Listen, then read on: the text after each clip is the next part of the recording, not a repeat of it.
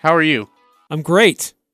Are you Great. great? Yeah, I'm great. Why are you great, Eric? Um, well, the sun was kind of shining. Yeah, go ahead and scratch that one out. Try again. Um, spring break. Do you know what I'm excited kids. about?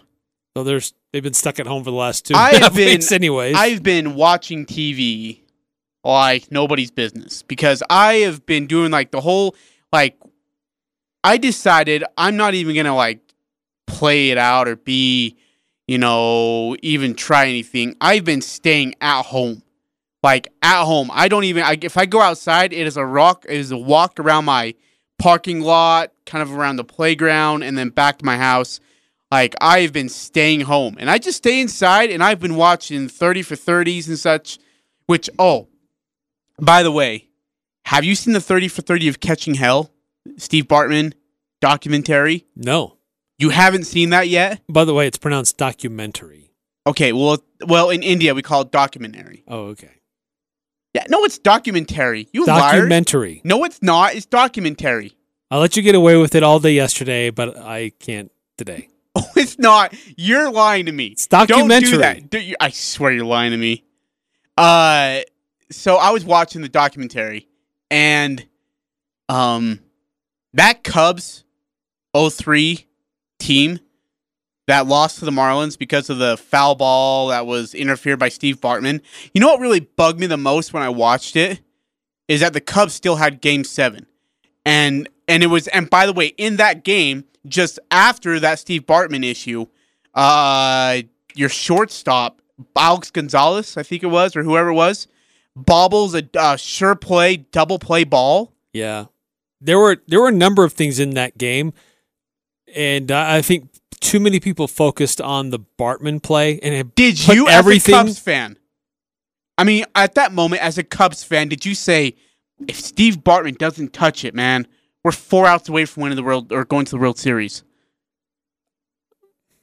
at the moment I thought, oh man, that was a dumb play. yeah, as you but, should, though. But things were starting to cascade away and slip away from the Cubs before then, and then that all of a sudden galvanized everybody's attention on that, and, On Bartman. and then other mistakes started to be made, and you could just tell that it was falling apart. Okay, so that's really interesting you say that because those people in that documentary said the exact same thing. Exact same thing.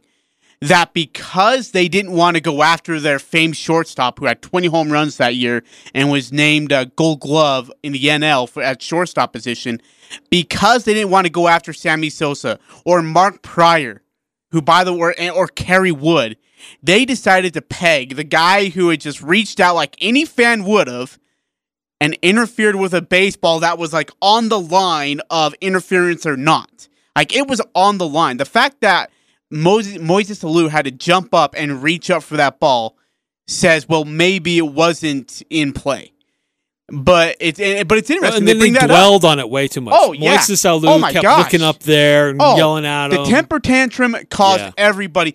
It was crazy though, just like because they have a camera that follows him out from where his seat is to like getting to the car. It is crazy the insults. I mean, you have people like death threats. One guy, I, and I'm not even joking. That he's like, grab a 12 gauge and put it in his mouth.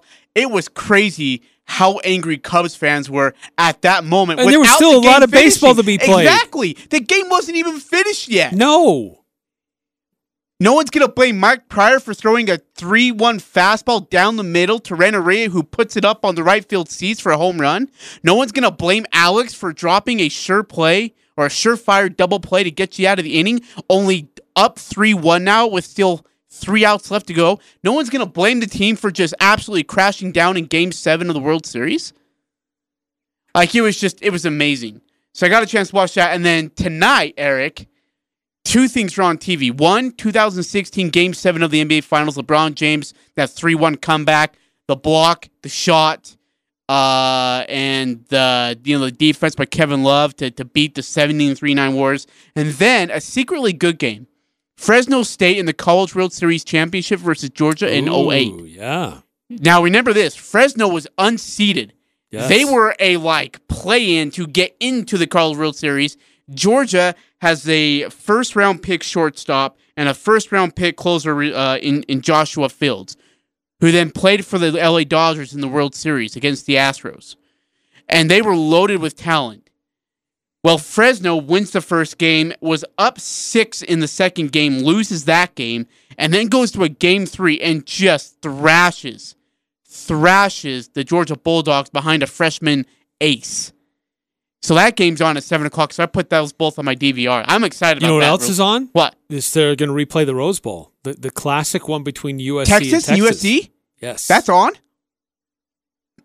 and then this That was a great game. AT&T Sportsnet is going to start replaying old Mountain West Conference games. There's a lot of USU ones sprinkled in there with nine football and was basketball. it nine basketball, five football? Is it nine football? I think it's nine football, five basketball. They even Uh, have the We've got the schedule on Cache Valley Daily. oh sweet. So I think it's and I think I tweeted it out as well. Um, it is. Uh, yep, nine men's basketballs and five football games, and so the football list is going to be on on April fourth. They'll have the the home loss versus Colorado State, a Well- game they shouldn't have lost. USU versus BYU is tomorrow Is that for basketball? for basketball. is that the one they uh is that the one they got throttled in, or is Sam that Merrill scores 14 points. Utah State loses 75 to 66 at home against BYU. so? That was Tim Duryea's last year. Then that was 2017. okay, December 2017. so that's on the second. So the fourth would be the uh, Colorado State home loss, 27-14, uh, from three years ago, or I guess two and a half years ago, October seventh. And then on April seventh, it looks like we have a double header. Eric, is that right? Yep. What do you got there? Afternoon game at 2 o'clock. It's USU football at UNLV. Is that Jordan Love's first start? First start, 316 yards, two TDs. Aggies beat up on UNLV. Okay. And then later that afternoon, basically right after that game is done, they'll transition to basketball at 5. And that's USU men's basketball at UNLV, Did they lose that? January 2018. No, Utah State won that one. Sam Merrill had 20 points and a victory at UNLV. was that Duryea? That was Duryea. That would have been Duryea. Wow. Yeah. I can't. I, that seems like so long ago. And then uh, on the 9th, we have uh, football at New Mexico, a 24 10 win uh, from the 17 squad, so Matt Wells' team. And April then, 10th. Mhm. It's uh, I guess you're going to replay it. You're going to air it at five and then again at ten. USU versus Boise State from February 2018. Uh, USU comes from behind to win 71 to 65 over Boise State, who was leading the league at that time. that's right. And then on the 15th at 5 p.m., they will have the uh, Craig Smiths and, and his team's miraculous win at Fresno State 82 81 on uh, February 5th of last year. That was a great game. Oh, that was incredible basketball. That was that straightaway three at the top of the uh, top of the key. Uh, who shot? Who shot that? He's not on the team anymore. Uh can't think of his name all. of. Ah, yeah, it's uh.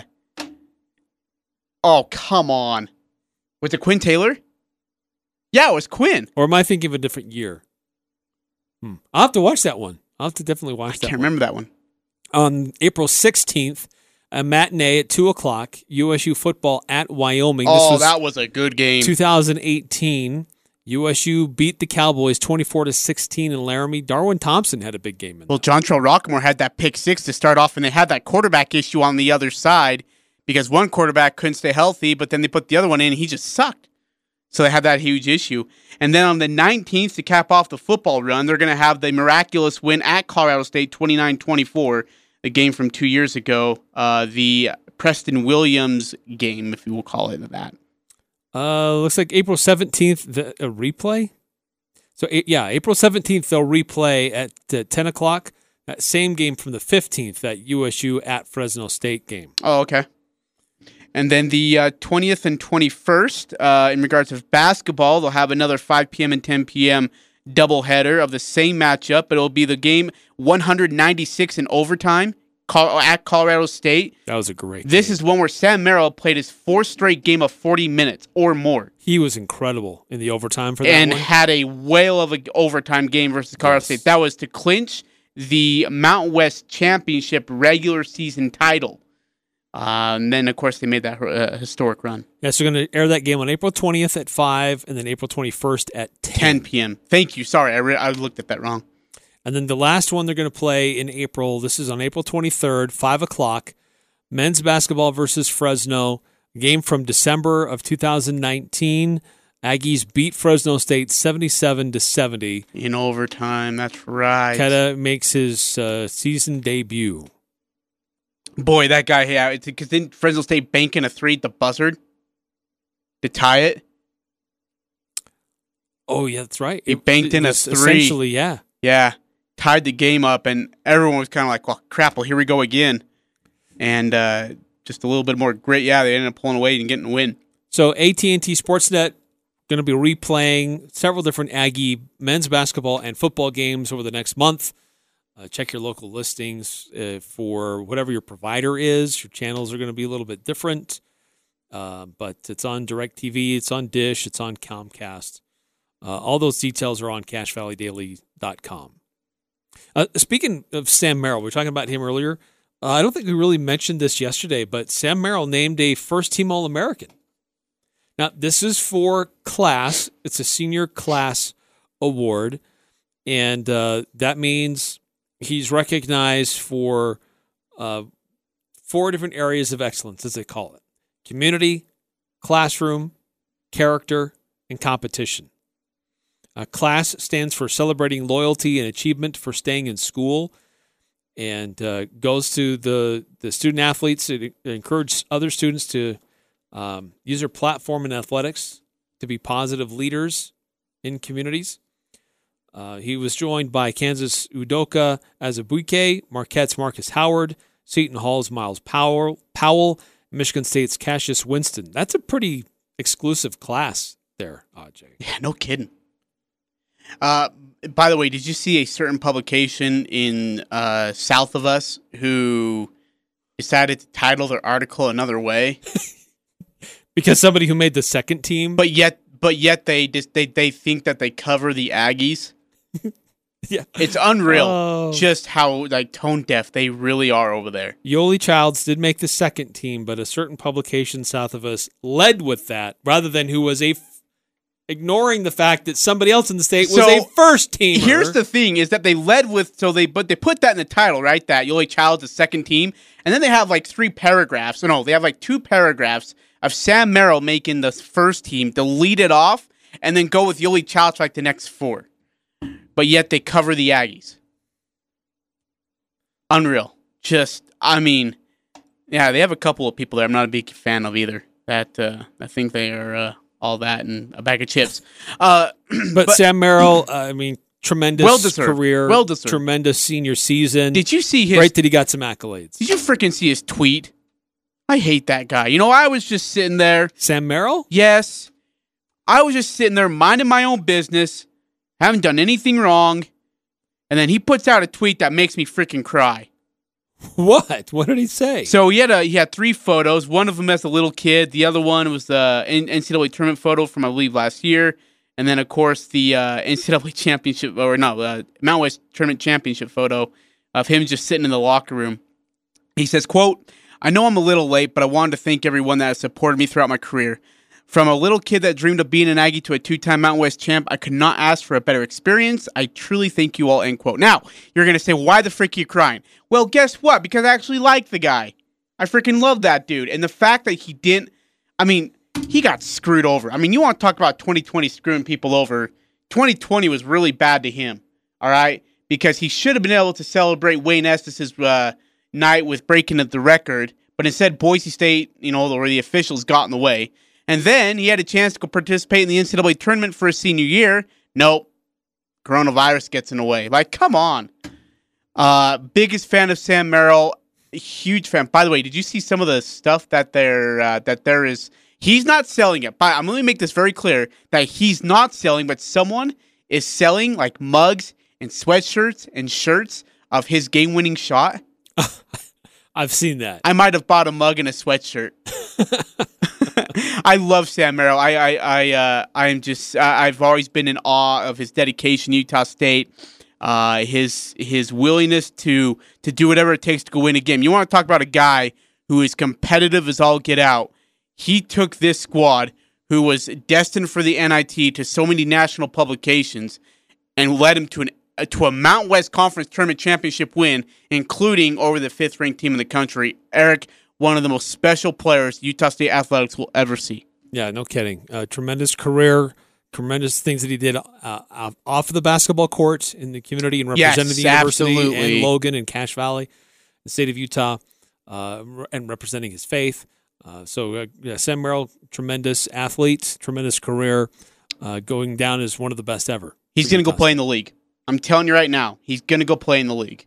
Hey, Ajay, I don't. Did you see this Utah High School Activities Association borrowing an idea from something that I've been seeing going on in Idaho over the last week or two? Uh, they've it, the uh, high school mascots. Uh, there was a group in Idaho that put together a bracket. Who has the best high school mascot in Idaho, or the best logo for their high school? In in Idaho. And now I see this uh, happened last night that UHSAA is doing the same thing for Utah, and uh, they're they're putting regardless of classification.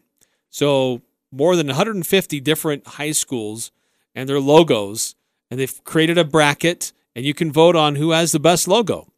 Uh, they started voting today. There are no schools in our area that were part of the first 48 as they call it. Oh, boo! But um, uh, I guess it's only being done on Twitter. I looked on their website to see if I could see anything. There's no mention of it whatsoever. But uh, if you're on Twitter, follow at UHSAA info, and you'll be able to see it and, and vote. But right now it's like Manila versus Brighton and Escalante versus Pineview, Grantsville versus Provo. So it's a couple different schools that are involved initially, but no schools from around here just yet. Uh, why not? I want to see some of our guys be in it. They will be, I'm sure. What's interesting though is looking at some of these logos. Some are like look very similar to other schools that uh, that that use the same mascot, and so that'll be interesting to see how that plays out. But anyway, so when that becomes time for any schools around here, Follow us on Twitter if you don't know where to find that other stuff, and uh, we'll be sharing it ourselves so you can follow along. Hey, we got to go to a break, but coming back, uh, Luke Lofthouse, the assistant UVU wrestling coach, he's going to join us here on the show and talk about how his team was affected with the whole COVID 19. In fact, two kids, three kids were uh, were going to go to nationals, and now are uh, they've they've had their careers ended. I believe two of them are seniors, and so they're going to be done. Uh, we'll ask him about that and uh, and more of what uh, what the wrestling is like. Well, I guess his experience of being a wrestling coach without being able to chance to recruit and such. So that's all coming up here on the Full Court Press, 106.9 FM, 1390 AM, The Fan. New home for the Full Court Press, weekday afternoons from 4 to 6 on Sports Talk Radio, 106.9 FM, 1390 AM, The Fan.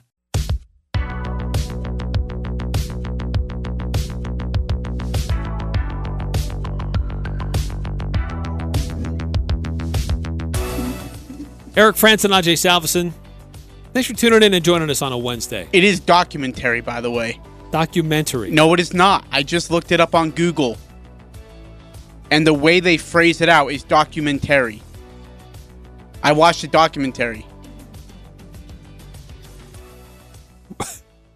yeah. Well, put that in your pipe and smoke uh, it. We're going to try to, maybe at some point later on in the show, we'll debunk that. But Now's not the time because we have a special guest. Yeah, speaking of uh, guys who knows their words, uh, he's a, he was actually a 4.0 student while playing three different sports at Mountain Crest, which is really impressive in itself. Uh, but my good friend Luke Lofthouse, assistant UVU uh, wrestling coach, joins us here on the Full Court Press. Luke, my man, how are you? Good. How's it going, AJ? Good. Good. Thanks for joining us here. Hey, uh, w- tell me what the situation was like. I I know it, you've probably had to explain it a billion and one times, but just uh, you you go to you know you have these kids qualified for nationals, and then to have their season erased. I think two of them were seniors, if I'm not mistaken. Uh, just how did that all come about? And I mean, how heartbroken were they? Um, well, we had just one senior, the other two underclassmen, but it doesn't make a difference, right? I mean, it's it was really really strange, you know, almost like there was a death, honestly, and but with death you can kind of mourn because there's a funeral and you go and you get to be part of you know the celebration of life. And there wasn't that. It just was like all of a sudden like someone just pulled the plug. Like you're playing a video game and someone pulls the plug out. And that's it you know and and then all of a sudden we got you know we went into basically self quarantine at the university. So we had really little contact that way. And it's been real it's been a real interesting experience. Um very very unreal so far. You know, I don't know if it's set in for anybody, but as far as the the senior, I mean, he he was heartbroken. I mean, his dad came right away as soon as he found out, was looking for him, was worried about him, and I mean, luckily he's a he's a pretty tough individual and he's smart and he has really good perspective and understanding. But uh, yeah, it's uh, it's been hard.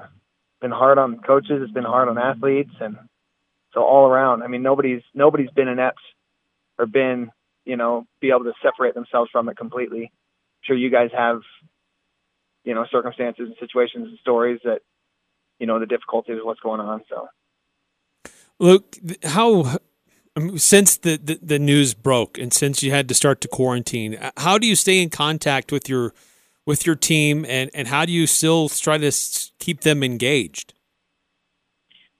Um, I think the big thing is so right when they made the announcement, our our guys were on spring break, and so it's kind of like if there's such good thing as good timing in that.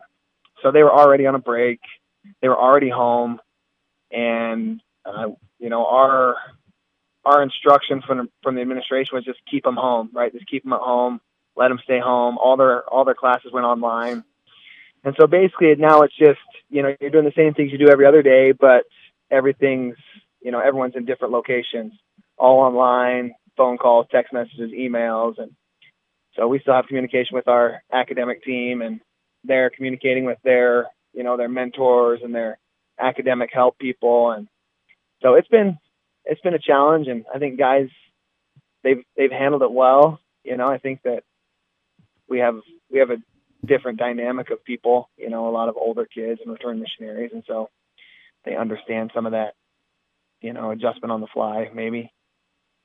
Uh, talk about the season and how it went for you guys. I know it was kind of an up and down year, uh, but again, you had three kids qualify for nationals. Uh, did you feel like you met your goal, exceeded your goal, or way underachieved? Um, I think from what the expectation was, there was a big underachievement. I mean, there's no question. Part of that due to maybe performance issues. Part of that maybe due to, I mean, we had a couple injuries. Um, we had some some things that you can't control, and then some things that maybe we can control. But yeah, I think that as a whole, we just didn't wrestle that well. You know, our dual team, we had a lot of young guys have to step in and be in the lineup, and we just didn't do that great of a job. And um, so it, it was eye opening for for us, the team and the program, and as coaches. You know, we got to have guys that are ready to go all the way through the lineup, not just our number one guys. And that was really telling this year. Uh, I got to ask you, you had a chance to be able to compete, uh, I believe, versus Wisconsin, ranked fourth in the country. Uh, you do get dominated, but what did you feel like, or could you, at least your underclassmen, learn from that experience of going against one of the top ranked teams in the country? You know, I think one of the biggest lessons is that there's a different there's a different state of ready. There's a different state of preparedness, right? Of toughness. And I think that's probably something that that the guys that wrestled in those matches, you know, them and Iowa State, and you know, there were some more that we wrestled really good teams and um, Northern Iowa, where you got to be more ready than you typically would be, and you have to be more tough than you typically would be. And I think that maybe that's something that we've lacked in our younger guys is that understanding because of experience, because of you know their opportunities to compete against that kind of competition. You know, most their most their um, wrestling and their if they're not in the lineup is against you know junior college and Division two, Division three type competition. Because there's not a ton of Division one teams close by. So, so I think that's a big one that I think a lot of people, you know, their eyes are open in that situation.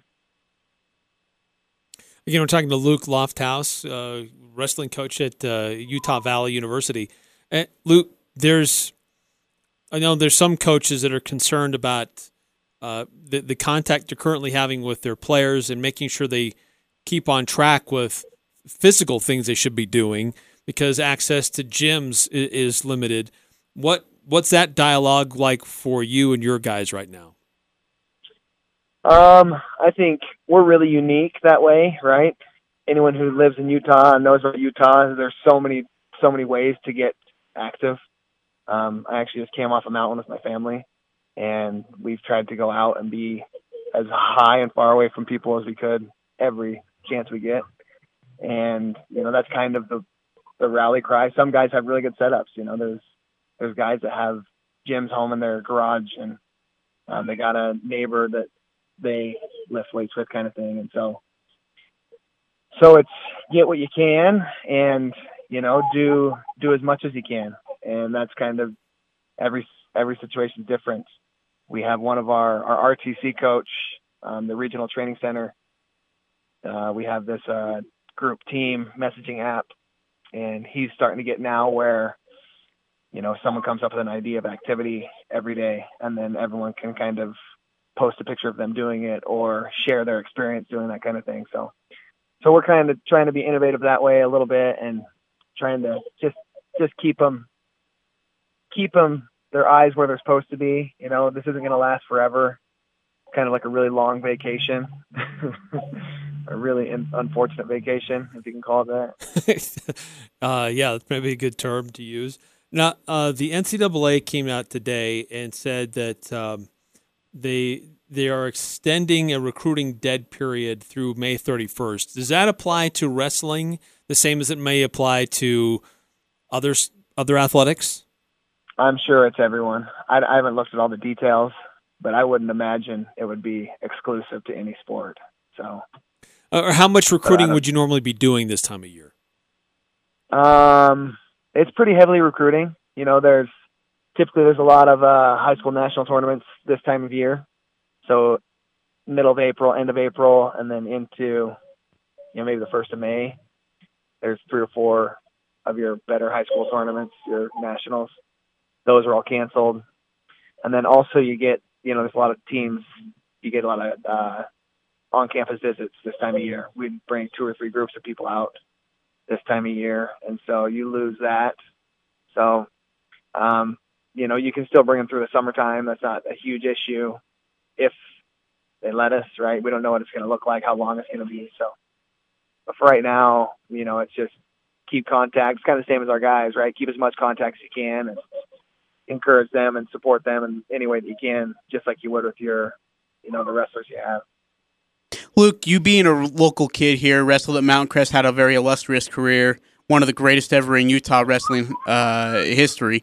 What do you guys try to recruit locally, uh, knowing you if you knowing the talent that can be in Utah, or you try to broad yourselves out more regional and nationally? Um, both, right? I mean, there's obvious you want to keep your best kids around. You want to find the best talent that's, that's in Utah, and you want to keep it, and you want to grow that and build those relationships.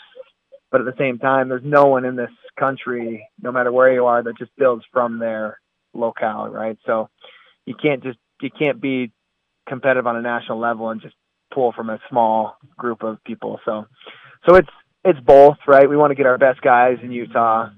We want to build those relationships. We want to keep getting our best guys from Utah, but then we also want to be able to go and get some of the better guys from, you know, Oregon and Washington and California and some of the surrounding states as well, Colorado, Idaho. So, and and that's kind of where it goes. So, you don't always have the best luck locally. You know, it's just you know, it's hard hard for some people to you know, they they don't know what other places offer, and that's where you run into a lot. You know. Uh, what with the program that you guys have and the competition that you wrestle and what you guys are trying to build it into, what are you looking for in wrestlers from high school that you're recruiting out? What do you what do you want out of them? Um, I mean, obviously, there's a lot. There's an aspect of toughness in the wrestling. Also, there's an aspect of being, you know, like they got to have some decent technical skills. Um, they got to be confident in what they're doing. You know, they got to be, you know, for for me specifically, they got to be aggressive. You know, I want a guy that's attacking 10 to 15 times a match instead of three or four.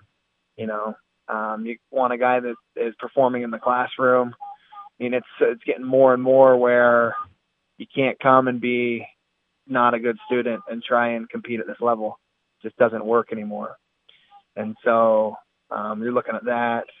So you, you look at you do your homework on their, you know, their social activity, which it's easy sometimes today because they post everything online anymore. So you just have to go look at their, you know, Facebook or Instagram or Twitter, and you get a good picture of what maybe the character is. And I mean, you're you're trying to build a family, and so you know, think about it like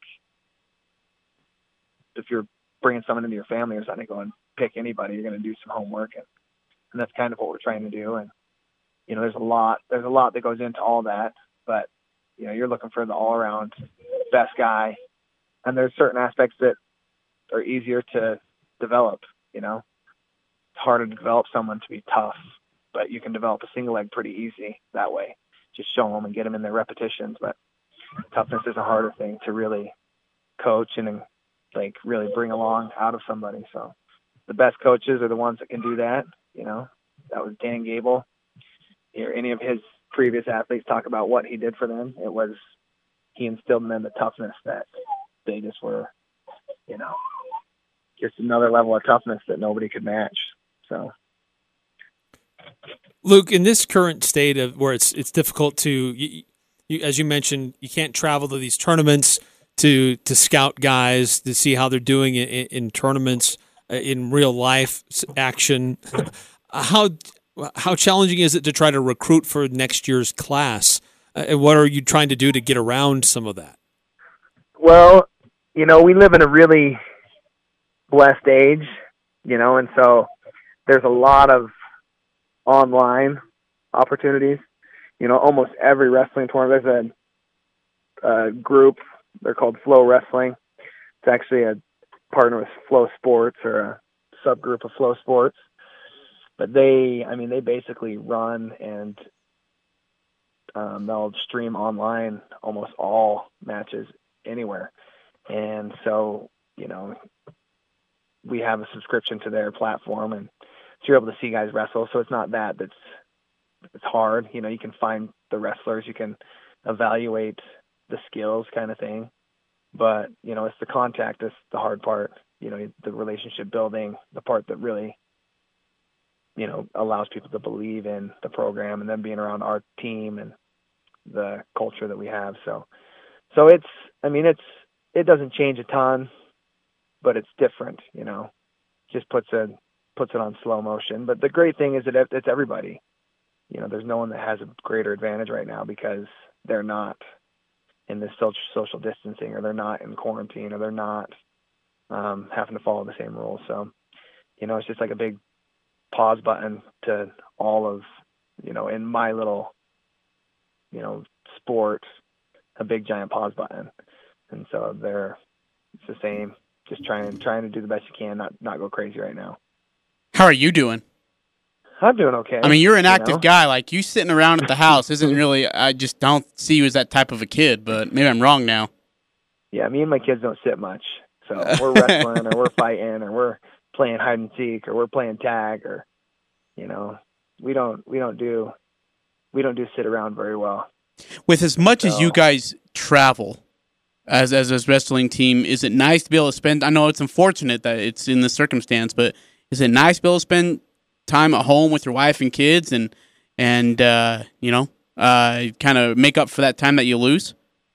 Yeah i think for sure that's one of the best best things that's coming of this is you know that personal time and it's un uninterrupted and you know there's not a whole lot that gets in your way and it's everybody right? It's not just me that's slowing down. It's not just my wife that's slowing down but the whole family slowed down. There are no activities period and i think it's been it's been great for us you know and it, the timing was really opportunistic for us right at the end of our season unfortunately it couldn't have gone a week later you know that would even been greater timing but um but yeah i mean we've made the best of it we're doing the best we can. There's been a lot of self improvement and trying to develop different, you know, areas of our life that maybe we feel like we haven't had time to do that, and now we get a chance. So it's been great. Luke, I just got a text from somebody who's asked when are you going to talk about uh, when are you going to talk about the Hunter game your senior year? Uh, never. but uh, um, I just uh, yeah, it's good to it's good to reminisce with you for a little bit. Good to talk uh, some UVU wrestling.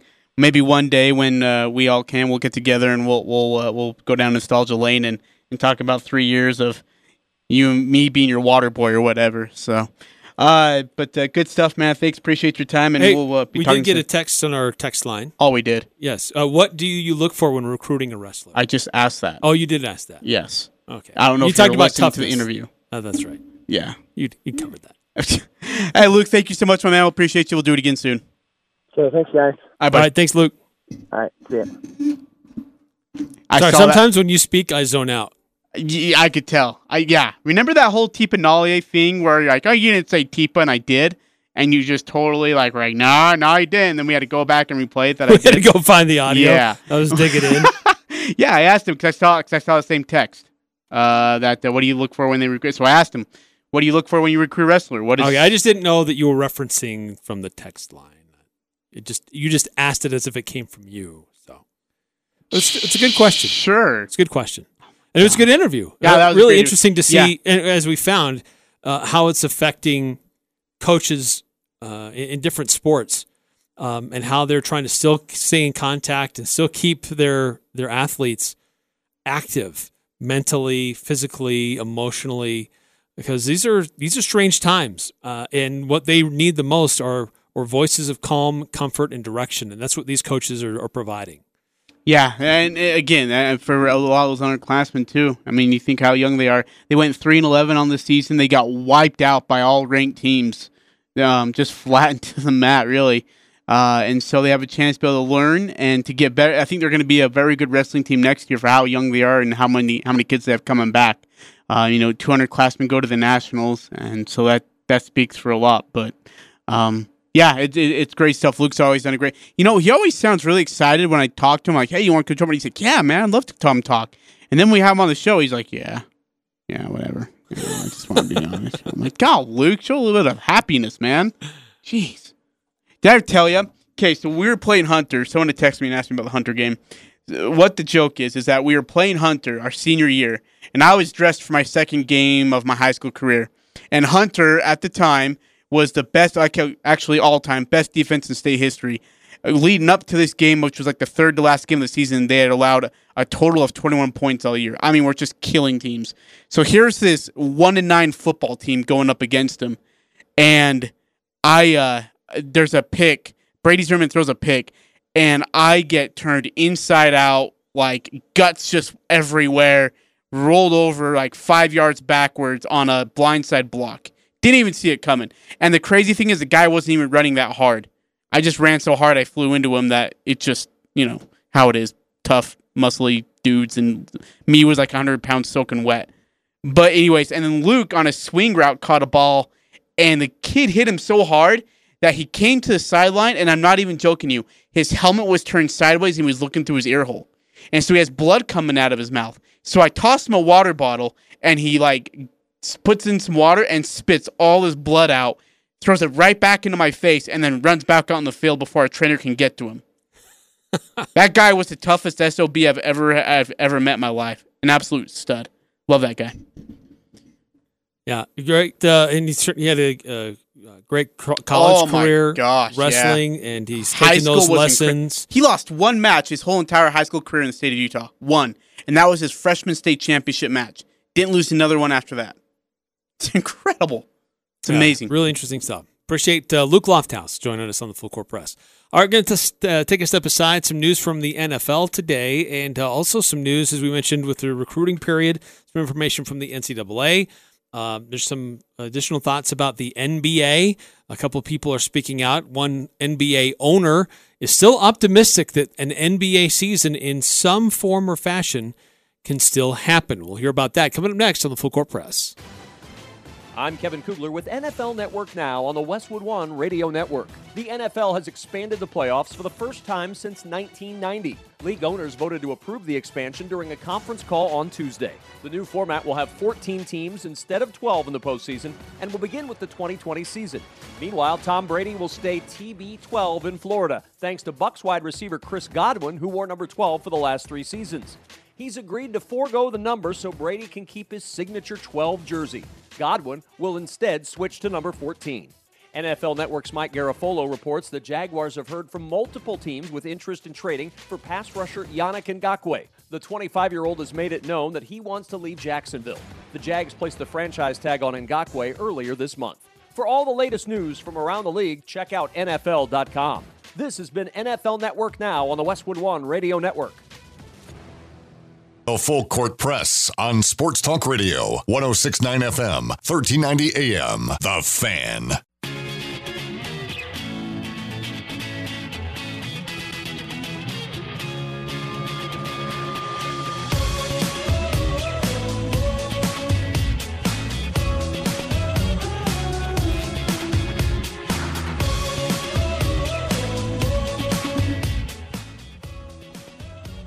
Luke Lofthouse, is always a friend of the show. It's good having him on. Yeah, he's he's a he's a hell of a dude. I, I love Luke. He's he's been a good friend of mine. We actually hated each other in high school, and then we both went on missions, and we're getting the crap kicked out of. You know how missions are for those who've served them. And then we started writing each other and became the best of friends. It was really weird how it worked out. Hey, uh, so with that Ohio State thing, um, What is the Ohio State thing? Okay, sorry. I guess we'll update everybody. So Ohio State has suspended all on-campus summer classes through end of July. But wait, does that include activities though? So there's some question, there's some ambiguity there. So uh, the Ohio State basically saying nothing on campus with classes through the end of July. And so that seriously puts into doubt Ohio State being able to hold any kind of practices for their football team this summer. If it is a just a campus wide shutdown or if it's only classes. See, that's what we got to. Yeah, that's, not a really good job of clarifying by Brett. But he also tweeted out a group of five president recently suggested to another G5, G5 president they should go ahead and move the 2020 college football season to spring. Sources told the stadium. Obviously, it's too early for that, but these are among options presidents and ADs are considering if the season is delayed. So, wait, next spring? Or this spring? Wait, if it's next spring, No. you- dude, you it can't. be next. Yeah, but you can't. I mean, you have the NCAA tournament for March Madness, you have NCAA baseball, and you have football all at the same time. Like that's not going to work. No, it's not going to work. That's not going to work at all. And uh, yeah, it's just, um, man, I don't know. It's it. it I, I know we're still ways away from having football start, but the way things are looking, if they do delay through June first, I'm with Coach Anderson. You got to delay the season, or you got to just cut out non-conference stuff and just play conference games, or you've got to start. I don't know. Or else you just got to know that you're going to end up playing through January college football. All right, you you do what you can. Maybe you just boil it down to that. We'll do what we can. Yeah, there's going to be losses, uh, financial losses, but for the sake of student welfare, that's got to be a factor worth considering. And health of the players, running, rushing them into a season. Uh, we mentioned this with Luke earlier. The Division One Council Coordination Committee and the Division Two Administrative Committee both announced today that a recruiting dead period is extended through May 31st. So that means uh, there's no in-person recruiting going on. Uh, you can still make phone calls. You can still do text messages. You can do written correspondence, but um, you know there are a lot of uh, uh, like football programs that would be doing junior day, and all the high school juniors would come onto your campus. Uh, usually that's around when your spring practices or your spring game takes place. We all know that's been kiboshed. That's not happening anymore. But uh, it's affecting football. It's affecting uh, basketball. Uh, they were in the they were in a contract uh, contact period Um, so now that's been extended and then changed. So uh, men's basketball only misses a few weeks of, of contact and evaluation period in April, and then they have their quiet period in May. So Whew. it's not over yet. Yeah, that's true. I mean, there, there, there's still that chance, but it doesn't look as optimistic as I once thought it was. All right, coming up on the other side, there is an NBA owner who is still optimistic that the NBA can have some games played to finish out this season. We'll hear about that coming up next on the Full Court Press. The Aggies, the Jazz, the high schools, the full court press on Sports Talk Radio, 1069 FM, 1390 AM. The Fan. Eric Frandsen and Ajay Salvesen. Ajay, did you know there are about just under 260 NBA games that will need to be played to finish out the season? Uh, So trying to fit that all in in a short window is a challenge. Where to do it, how to do it, the NBA is still looking at that. But every day we hear about players who had tested positive for coronavirus are being cleared. Uh, earlier it was the Utah Jazz organization. Then it was Marcus Smart. Then it's the New Jersey Nets. And it was the uh, Los Angeles Lakers. So those that have been affected by the coronavirus in the NBA have been getting cleared, and we haven't heard of any other additional new cases. The NBA may be moving to a a point where they could resume games in a secure location. Maybe they check everybody's temperature uh, every day before they come into the building, and only have a few venues that are used, and it's a basically a compound of some degree. Um, but Mark Cuban has been out was speaking out today saying that he believes there will be an NBA season and in fact believes the NBA has a responsibility. Yeah, as long as the scientists bless it, absolutely. I'm game for anything that is safe. You know, and there may be circumstances where we can make it more safe for, you know, players and their families and the people who have essential personnel from an NBA perspective that have to be there. Um, why not? I, I, I would be all for it. Again, I'm not speaking for the NBA. I'm just saying, again, my underlying principle is sports are great for America. And if when we start to go from America 1.0, from where we've been, to coming out of this in America 2.0, I think it's a great opportunity and it's a responsibility of the NBA to lead the way. America's hungry for live sports. yeah, see, Mark. I think Mark Cuban is is anxious for it because he's an owner, so he understands the need for it. But what you got to look at is the situation in itself. Again, where's the health of the country? Is it in shape that they can play a basketball game? Even the athletes themselves. Look, you can have no fans in the arena. That's fine, but it doesn't stop from players getting sick at all. It still has that chance. So you got to look at the health of the country. Is it really healthy for the NBA? Is there nobody at risk? And if there isn't, then give it a try. But just know that first sign of, of worry or caution or even sickness, it, it flips upside down. Yeah, yeah. Uh, and le- realistically, where could the NBA go to play 259 games? Yeah, that's a huge problem. I don't know where you fit that into, or if you can. Oh, And maybe it's split between multiple communities, but yeah, it's tough. I hope they can get it of figured out. Uh, and if they have their own medical teams that say, look, this is our, and you have a restricted list of people who can be there your players, your coaches, your support personnel, the arena officials that need to be able to turn the lights on and operate a scoreboard, your referees, uh, maybe a few select family members, but everybody has to be cleared every day. And you can't leave the premises. You can't go outside of where you're supposed to be. Maybe, maybe then you could pull it off. But Aj, I think we're still that's a asking month, a lot. two months. Yeah, I yeah, I'm with you. I don't know. Let's knock on wood. Let's hope for the best. Things are pretty bad, I know, in New York, but uh, not quite as bad in other places. So hopefully they can get it figured out sooner rather than later. That's a big if America big would be man. really hungry for A- that. absolutely.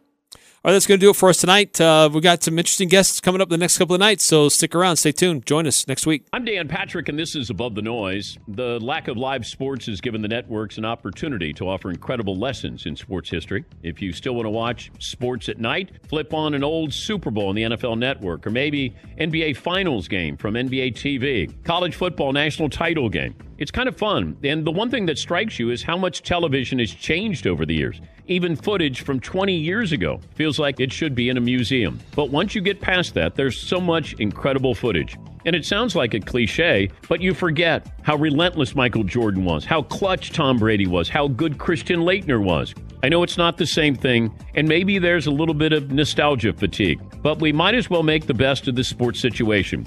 Text a friend, enjoy a game together, or maybe live tweet a Super Bowl from, say, 2005. There are no rules for stuff like this right now, except try to have fun as often as you can. I'm Dan Patrick, and this is Above the Noise.